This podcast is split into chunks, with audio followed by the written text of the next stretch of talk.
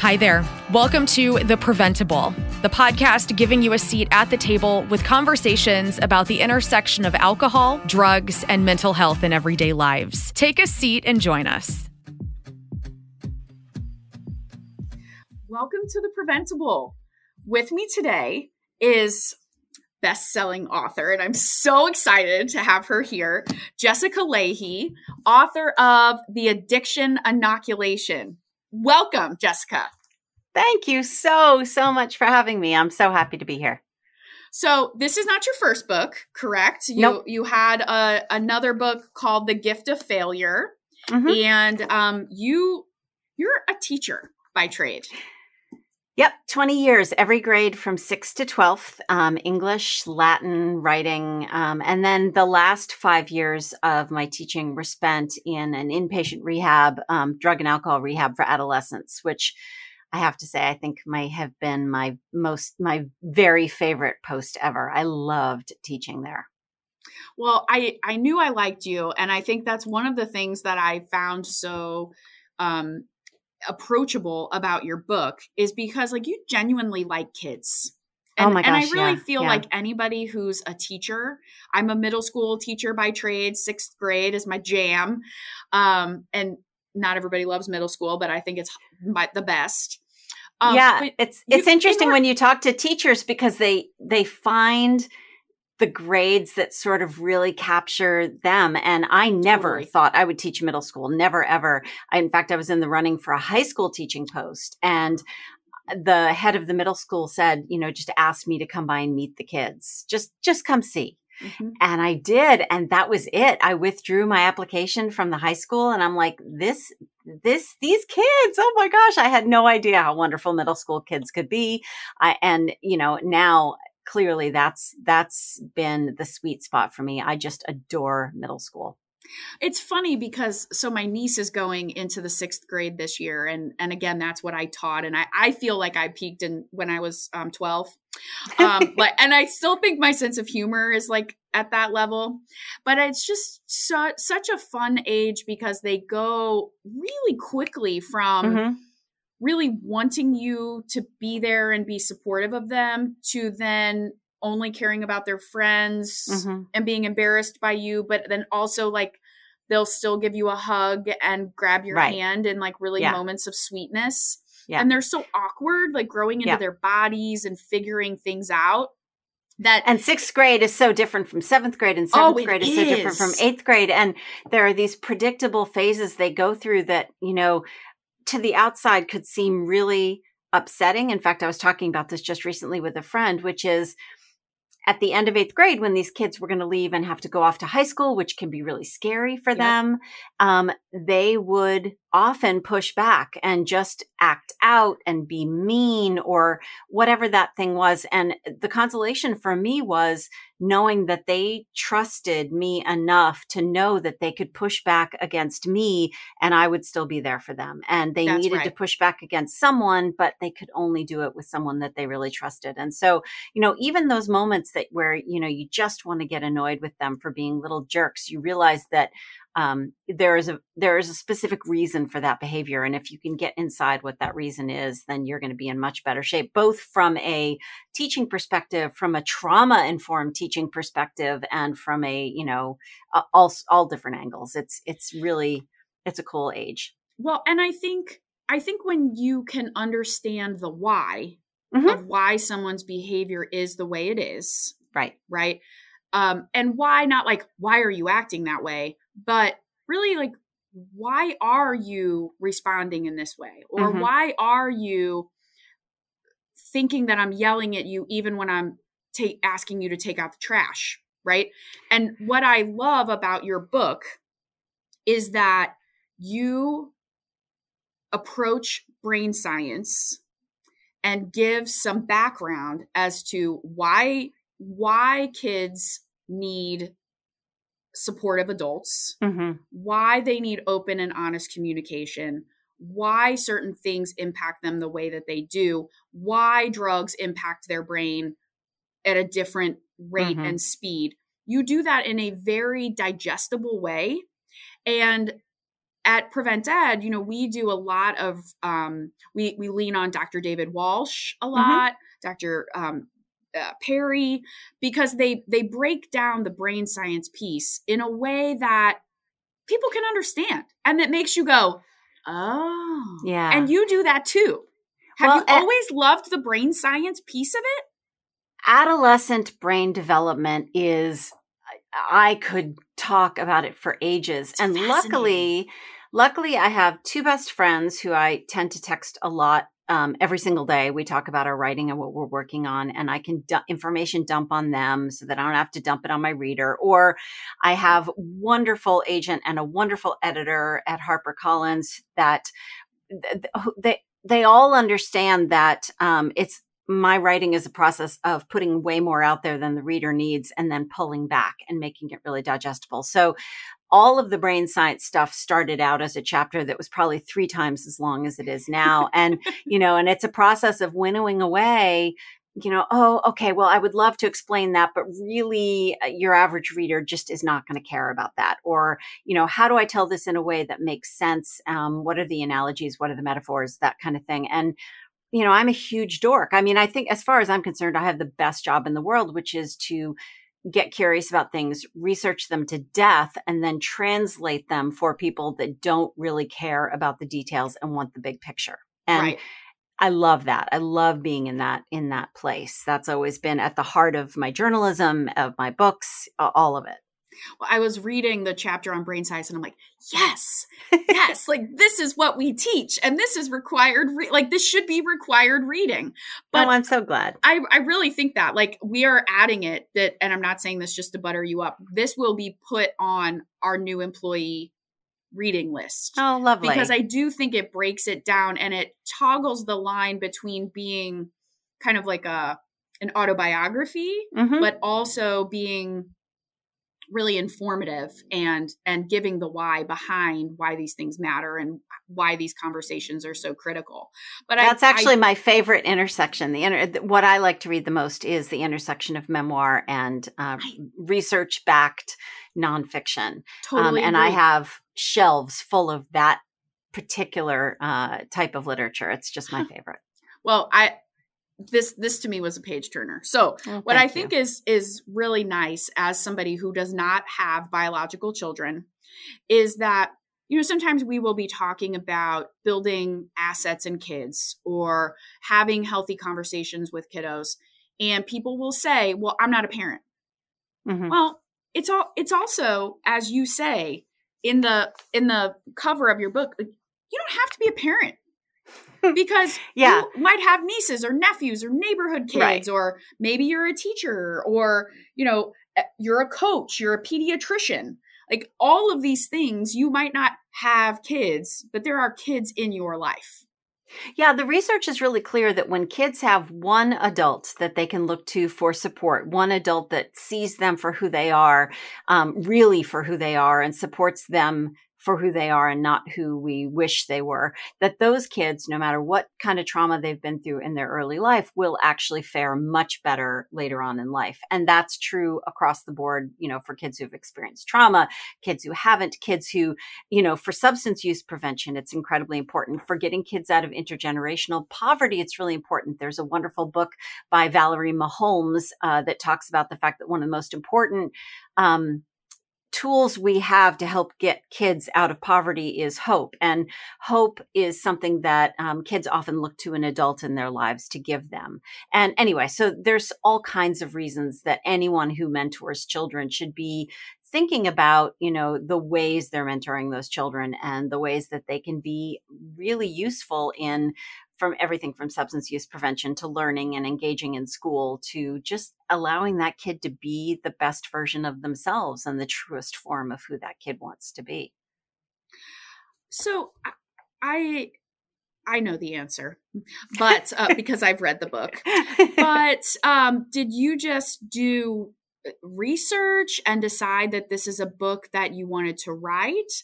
Uh, you are a parent of, of mm-hmm. two, correct? Mm-hmm. So, yes. did this come out of just realizing that what you were seeing, or or how did this book sort of spring up for you? So all everything I write comes out of very personal questions I have, whether it's about my own students or my own kids or my own my own teaching. Um, and that was what was really fun about my education journalism. But so I wrote Gift of Failure. That was based on really specific questions I had about my students and my own children. Um, and then I took some time where I was out speaking about Gift of Failure a lot and didn't know what I was going to do next. And in the meantime, I had gotten sober in um, my sober date is uh, June 7th, 2013. About the time I sold, thank you, about the time I sold The Gift of Failure. And at that point, once I sort of wrapped my arms around my own sobriety and started getting a handle on that, uh, you know, I had to come to terms with the fact that I am the child of alcoholics and my parent is a child of an alcoholic and so on and so on. And same thing on my husband's side of the family. And we know that substance abuse, um, substance use disorder actually is the terminology we're supposed to use. Um, it is in part genetic.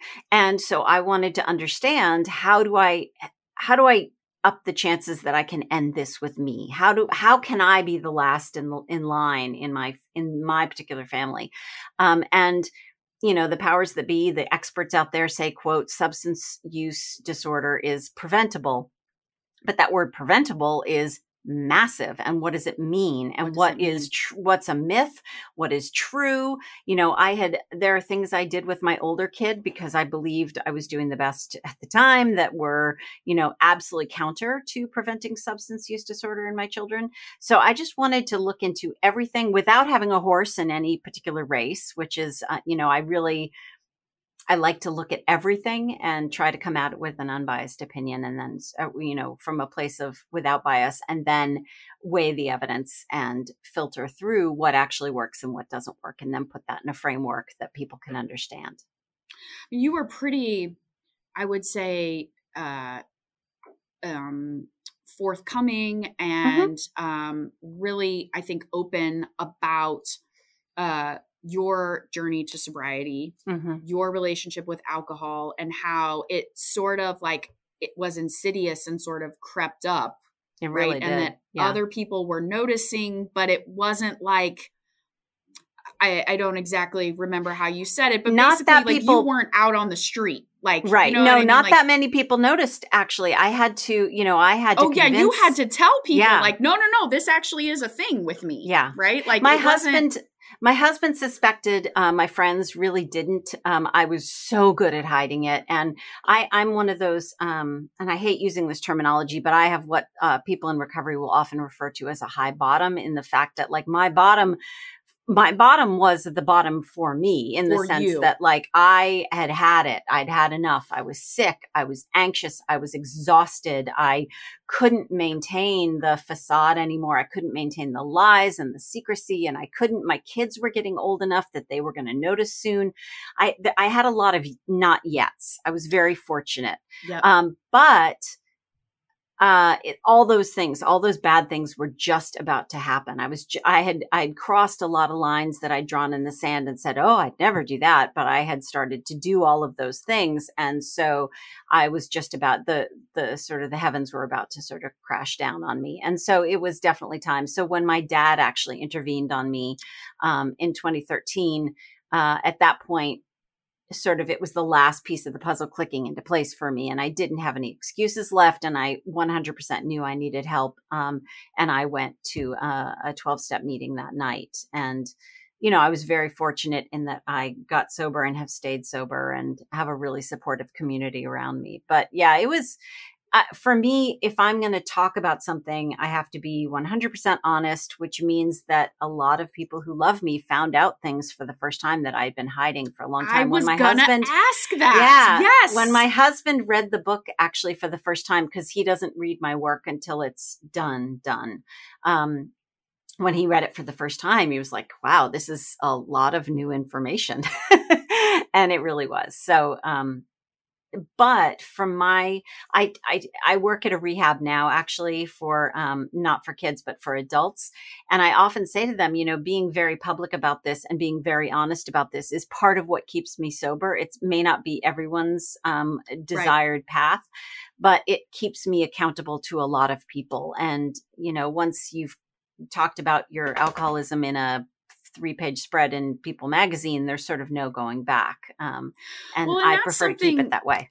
I mean, uh, that it's almost like you have a, a, script of sort of the questions I've been coming up with or uh, as I was reading the book because mm-hmm. you know with our we have several people on staff and we work with several people who are in long-term recovery and they're peers. And so mm-hmm. it's part of their journey to be very open and honest and transparent about their journey because mm-hmm. that's that's basically in their job description, right? And so when right. you put it out there that you're a person in long-term recovery and that this is, you know, that that this was your journey, I often wonder if and when you're like tired of telling the story. Like is there a point where you are like yes and no mainly okay. because every uh, so i do a lot of speaking and part of my speaking is explaining whether i'm talking about gift to failure or addiction inoculation and i often tend to do a dovetail of the two explaining to people that i'm in recovery myself is a really important part of that story and every single time i reveal that publicly. I get emails, I get texts, I get, and I give people, usually to the audiences that I speak to, I give them my um, contact information so they can get in touch with me.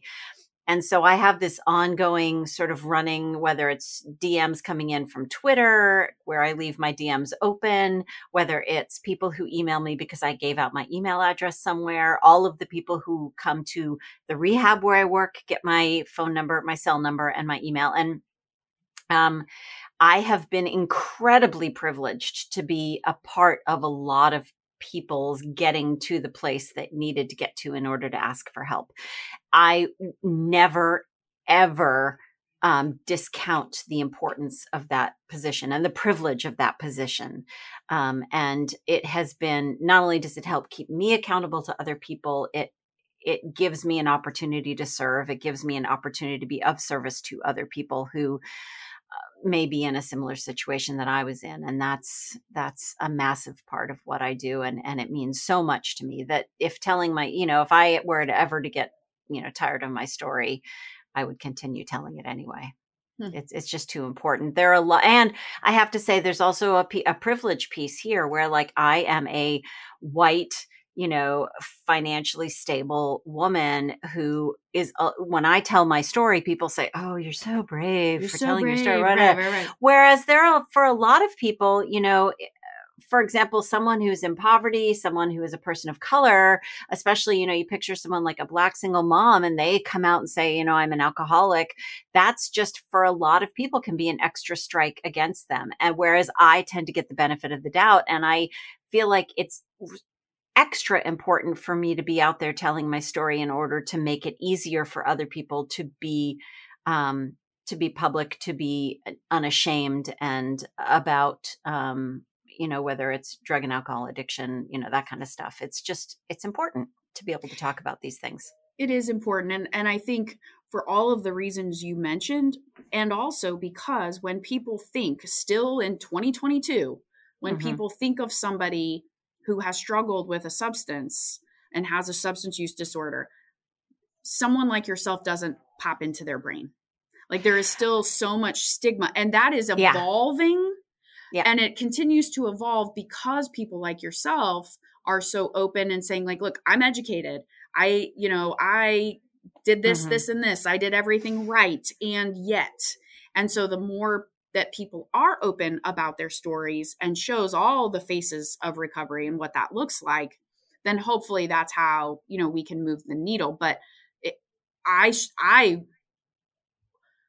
it bothers me that we're not further along because we've been working yeah. at this for so long does that bother you or you know i I'm in this, I'm looking at this through this weird lens where I know that there are a lot of people who are in recovery out there that um, are willing to tell their stories. You know, Stephen King in, uh, you know, on writing talks about his recovery story. And there's a great line in there about, um, you know, we all pretty much look the same when we're barfing in the gutter. So, which is absolutely true. But there are, you know, there are so many people that are out there writing recovery memoirs. There are a lot of celebrities who are willing to talk about their issues with drugs and alcohol and mental health health issues. I think it's improving. I really, really do.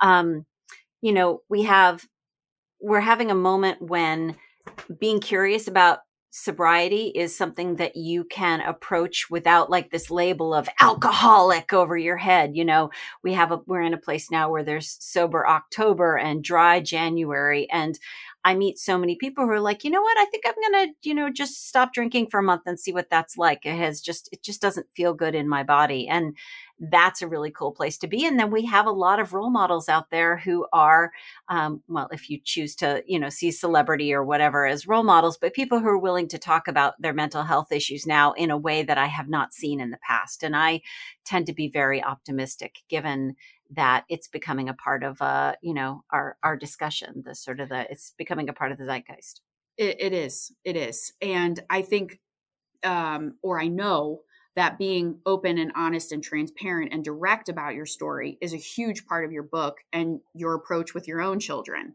mm-hmm. and that's something that i would like to talk about in the next episode sure. if you'll um, stick around Absolutely. excellent. So if you like what you're hearing and you're like, wait, I want to keep listening, please consider rating, reviewing, and subscribing to The Preventable. Thanks for joining us at The Preventable, brought to you ad free by Prevent Ed. Prevent Ed works to reduce or prevent the harms of alcohol and other drug use through education, intervention, and advocacy. Please visit their website at prevented.org. Like what you heard? Rate, review, and subscribe to stay up to date with what we are serving on The Preventable.